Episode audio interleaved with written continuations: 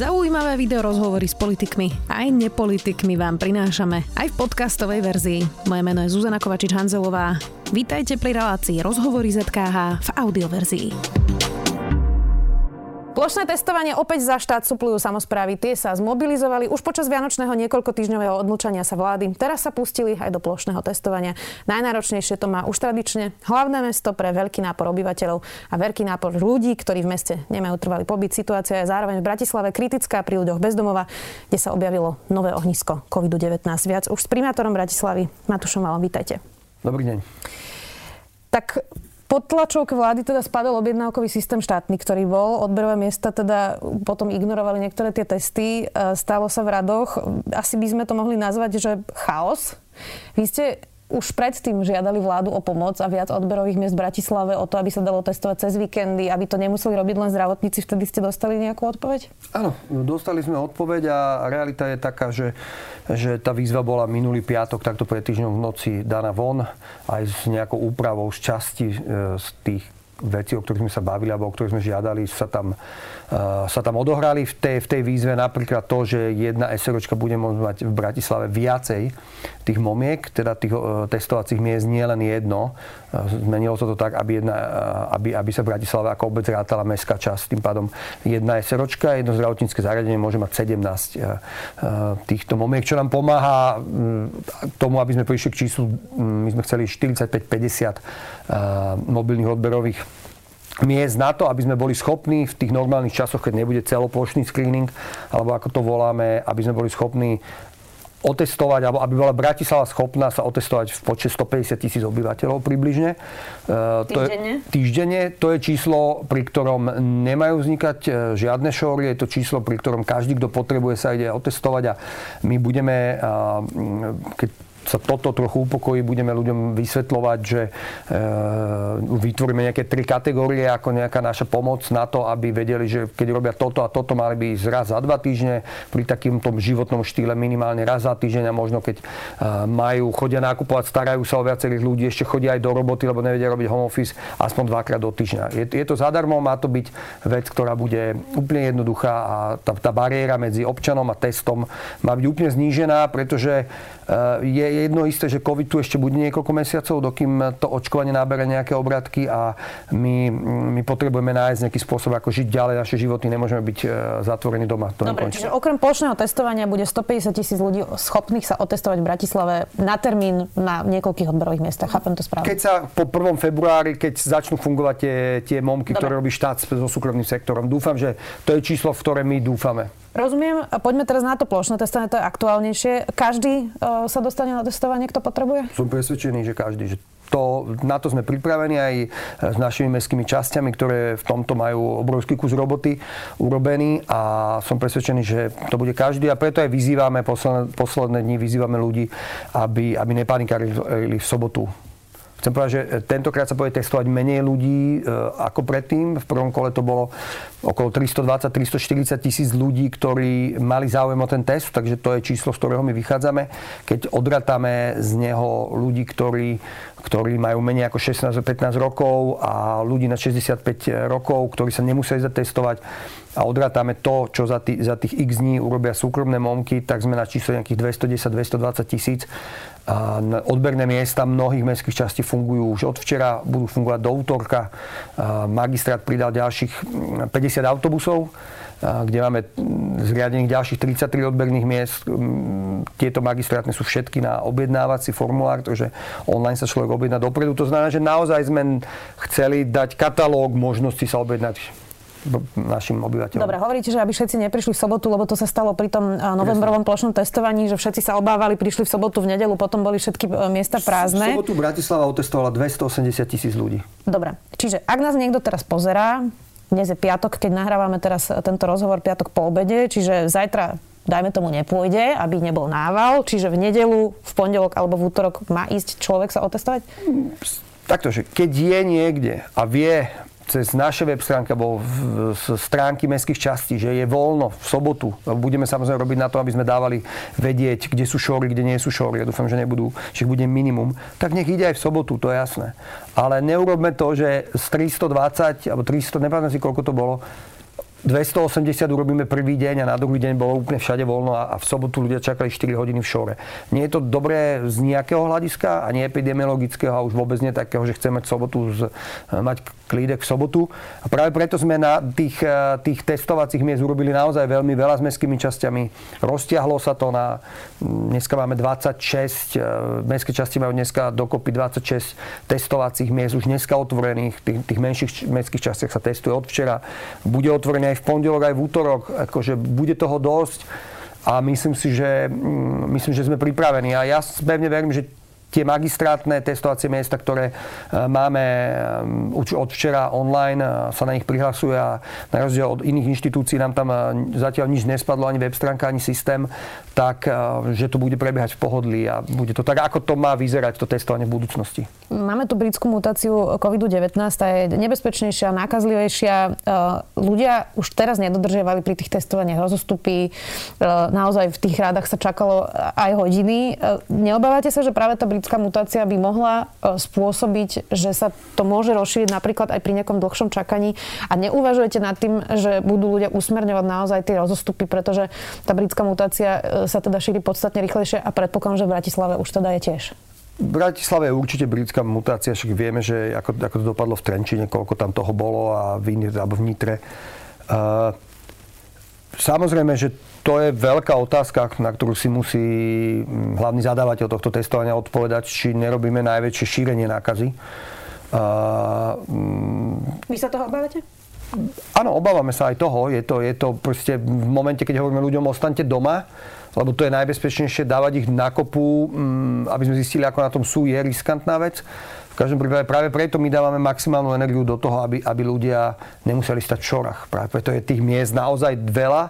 Uh, poviem to, ako to je, tá kapacita, ktorú odhadujeme, že v Bratislave bude cez víkend 250 tisíc testov. Dokopy máme urobiť 210 tisíc testov a ešte máme štvrtok, piatok, a máme pondelok, útorok niektoré miesta. Takže naozaj sme to roztiahli tak, aby to bolo v pohode. Tí, ktorí sa, sa obávajú, máme tu drive-iny, Eh, na, v Karlovej vsi bude, ale, ale aj, aj na letisku v Bratislavskom bude uh, obrovský driving, kde sa bude dať prísť úplne že v podstate bezpečne a samozrejme opakujem niektoré mestské časti a, a aj magistrát máme miesta, ktoré, na ktorých sa objednáva online dopredu a ja pevne verím, že tam budú minimálne čakacie doby, lebo sa dodrží ten harmonogram. Vy ste spomenuli ten Trenčín. Richard Rybníček, keď robil plošné testovanie eh, v decembri, tak robil aj validáciu PCR testami, teda tí, ktorí boli pozitívni, antigénov anonymní, tak išli priamo na PCR test a zároveň s nimi otestovali presne aj tú britskú mutáciu, zistili, že 57% z nich malo britskú mutáciu. Plánujete niečo podobné ako validáciu niektorých pozitívnych? Nemusí to byť samozrejme všetci, vy môžete vybrať nejakú vzorku,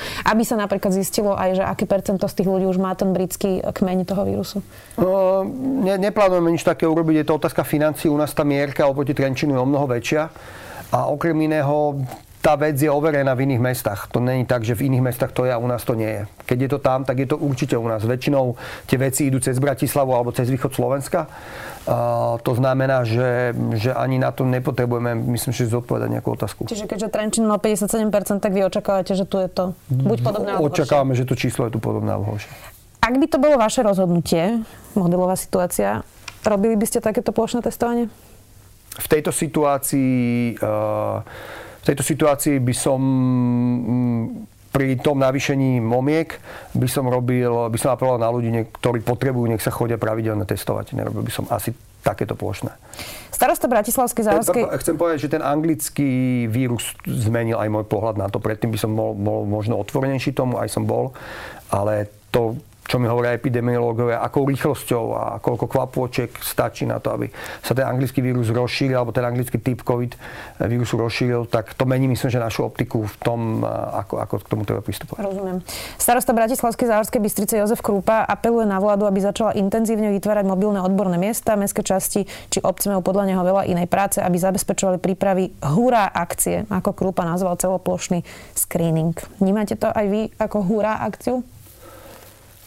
Musím povedať, že ten štát už na to zareagoval minulý týždeň a, a tá výzva je vonku. A ja som pevne presvedčený, že v Bratislave bude 40 alebo 50 momiek vo finále, čo je dôležitá vec.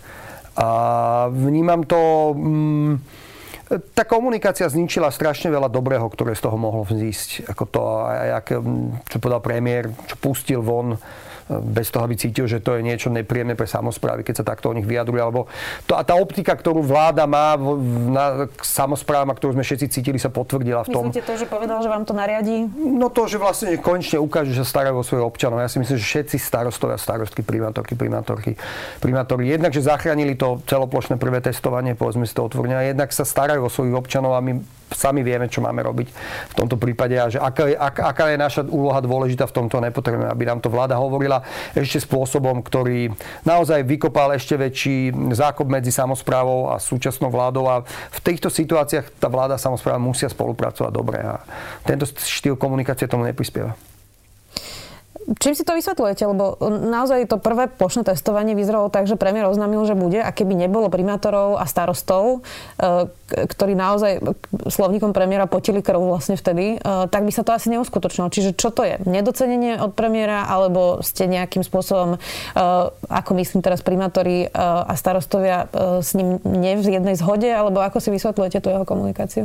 Mm, tak myslím, že problém s premiérovou komunikáciou nemajú iba samozprávy, že to není asi zamerané iba na samozprávy. V každom prípade, keď si pozrieme, že koľko primátorov má napríklad vládnúca strana, tak to není nejak, že veľa primátorov v krajských mestách, žiadne, neviem, ako v menších mestách. Nie je to, možno sa to dá interpretovať aj tak, že nemajú v komunálnej politike nejaké veľmi silné zastúpenie v tejto chvíli. Ale nechcem špekulovať. Keď sledujete, že premiér venuje naozaj veľkú časť svojho času tomu, že e, kto za čo môže a hádkam s Richardom Sulikom, e, čo na to hovoríte? Vadí mi to. Samozrejme, otvorene to poviem. E, hádky sú posledná vec, čo Slovensko potrebuje teraz. Máme tu dva problémy. Nikto nechce, aby sa vrátila predchádzajúca garnitúra, ktorá číha za rohom a proste je pripravená vyštartovať s relatívne vysokými číslami dneska už to už nikto nechce zažiť. To, čo sa dneska odhaluje, ako sme tu fungovali, celý ten systém. O tom, čo novinári o tom hovorili roky a zrazu je to tu absolútne napísané na papieri, tak to je nočná mora pre našu krajinu a nikto nechce a zdá sa, že táto vláda ako keby im trošku nahráva do čísel. A, a samozrejme máme COVID. Tu má byť akože celá krajina akože zvolaná dokopy a má spoločne makať na tom, aby sme to zvládli. A keď sa dvaja partneri mm, takto hádajú a tak je, je to zlé, o tom nemusím byť komunikačný expert, aby som videl, ako to pôsobí na tých ľudí. Čo by ste odporúčili premiérovi? Nie som tu na to, aby som mu niečo odporúčal. Myslím, že on, on sám dobre vie, že, že Facebook mu občas škodí a, a že možno niekedy proste tie ich problémy proste nech si vyriešia za zatvorenými dverami. Ako ľudí to nezaujíma. Ľudia, ľudí zaujímajú riešenia a to, ako im vláda pomôže v tejto situácii. Inak firmy odkazujú tiež Matovičovej vláde, že sa má venovať pandémii a má ukázať plán. Teraz zacitujem pána Machunku, vláda riadenie v tejto pandemickej situácii absolútne nezvláda, no nezvláda to ani opozícia, vy komunikujete s vládou, zatiaľ to naozaj vyzerá, ako keby samozprávy často pomohli práve tým e, vládnym nápadom, ale veď ostatne však v poriadku vláda a samozprávy majú spolupracovať. Uh, súhlasíte ale so zamestnávateľmi, že chýba nejaký jasný plán a, a že nemáme vlastne nejakú budúcnosť presne nalinkovanú, čo bude napríklad po tomto plošnom testovaní? Ja chcem povedať, že komunikujem s vládou a je tam veľmi veľa ľudí na vysokých pozíciách, ktorí sú absolútne zahlbení, dávajú do toho srdce, makajú na tomto. Nechcel by som, aby tu vznikol nejaký pocit, že, že za to, že E, špičky vlády proste nedokážu tú svoju komunikáciu držať na úzde a robiť ju normálne a sa to potom pretavuje do toho výsledku, že tu není veľa ľudí, ktorým aj na vládnej úrovni, ktorým ide o ten výsledok. To by bol omyl a nedá sa to zjednodušovať týmto spôsobom. E,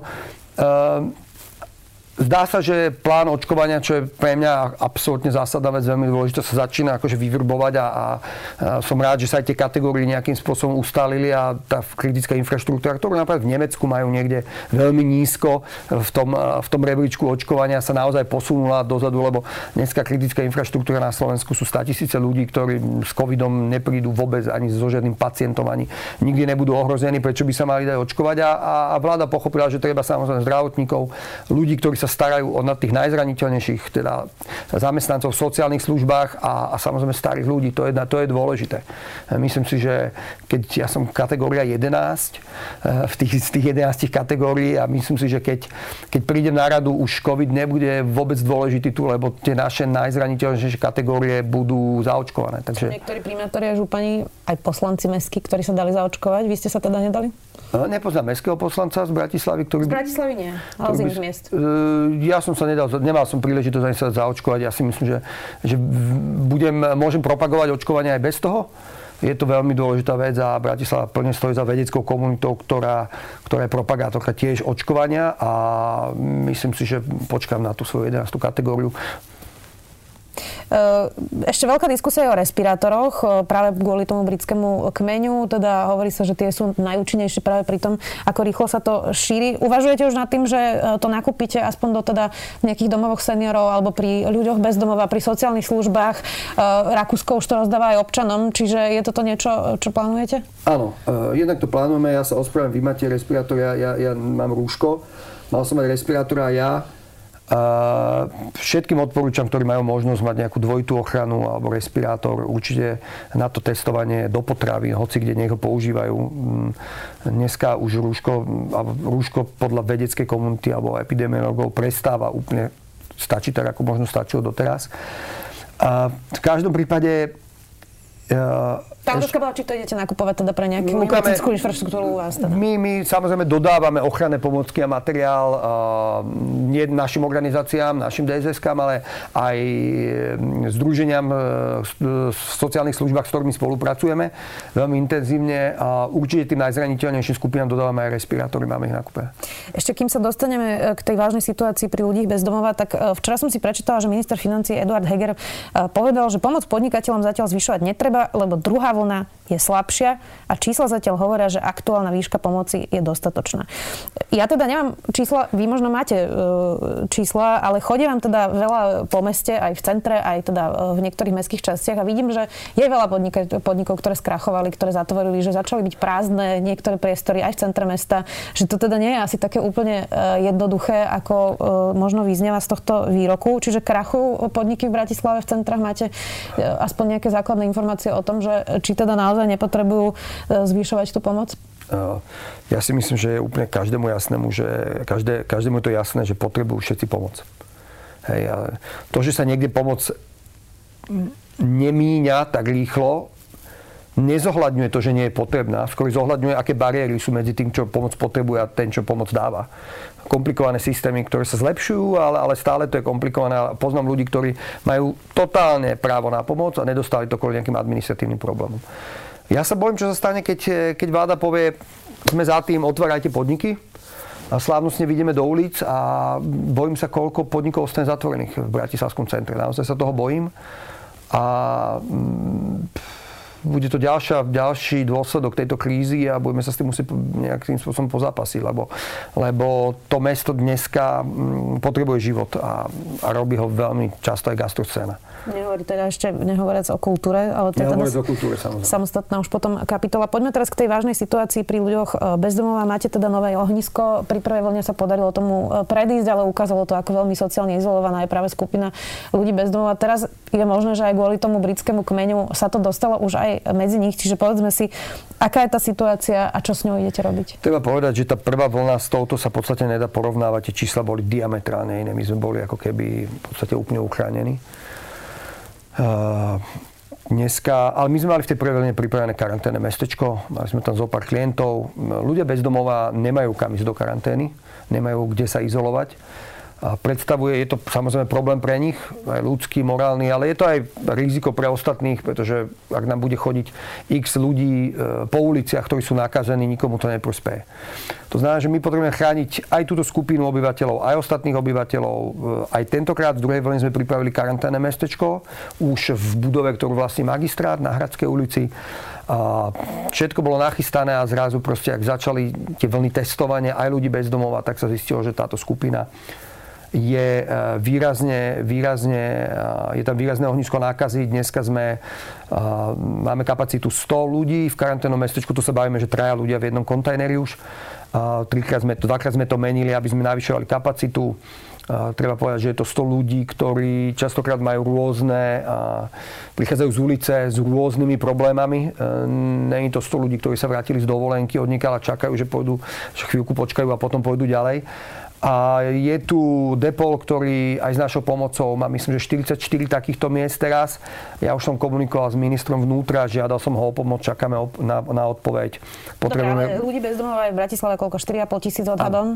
4,5 tisíc a my rátame tisíc ľudí, ktorí sú viditeľní v uliciach. Dobre. Keď hovoríte, že 100 plus 44, to je stále teda málo, čiže musí zasiahnuť vláda, nezvládate to sami vyriešiť, predpokladám? My, oni majú jasný signál, že my ani s obrovskou silou mimo vládok, ktoré na tom oduševnene pracujú, to nemôžeme zvládnuť tak, aby, aby, sme, aby sme túto situáciu mali pod kontrolou. Toto je presne to miesto, kde musí zasiahnuť vláda. Aby to ľudia pochopili, ľudia bez domova teda majú často veľmi zhoršené zdravotné stavy, e, aj chronických chorôb, presne všetkých tých vecí, ktoré priťažujú pri tom priebehu e, COVID-19. Čiže obávate sa toho, že tam bude vyššia smrtnosť práve tým, e, v akom často veľmi zlom zdravotnom stave sú práve preto sociálne vylúčenie? Toto je jedna z obav, samozrejme. A druhé aj tá obava, čo to urobí, keď aj tí ľudia, ktorí možno ten zdravotný stav nemajú zlý, ale ostanú proste v priestore, verejnom priestore, že čo to urobí s, s tou epidemiologickou situáciou. Uh, nemala, keď hovoríte, že ste poslali žiadosť, ja som to teda čítala už pred dvoma dňami. Ako je možné, že sa vám zatiaľ v vláde ešte nikto neozval, lebo toto je dosť akutná situácia asi, nie? Uh, je. Je to akutná situácia, akurát, že mm, že viem si predstaviť, že, že majú takúto akutnú situáciu aj s inými vrstvami obyvateľstva, že v podstate oni majú stále akutnú situáciu. Takže čakáme, majú jasne odkomunikované, že to je problém. My sme aj navrhovali e, nejaké iné riešenia, ktoré by tomu pomohli, ale, ale čakáme, že, že nejakým spôsobom pomôžu. Je, staranie sa o ľudí bez domova je v našej kompetencii, samozprávy, aj sa k tomu tak staviame a chováme. Veľa firm nám pomáha, firiem nám pomáha, veľa peňazí dávame do toho aj my, ale sú niektoré situácie ako táto, kde mm, tá naša kapacita kapacita jednoducho nestačí. Ďakujem vám veľmi pekne, že ste si našli čas. Uvidíme, ako to testovanie teda e, dopadne. Samozrejme, budeme sledovať aj situáciu ľudí bez domova. Matúš Valo, primátor Bratislavy. Vďaka. Ďakujeme pekne, príjemný deň. Počúvali ste podcastovú verziu relácie Rozhovory ZKH. Už tradične nás nájdete na streamovacích službách, vo vašich domácich asistentoch, na Sme.sk, v sekcii Sme video a samozrejme aj na našom YouTube kanáli Denníka Sme. Ďakujeme.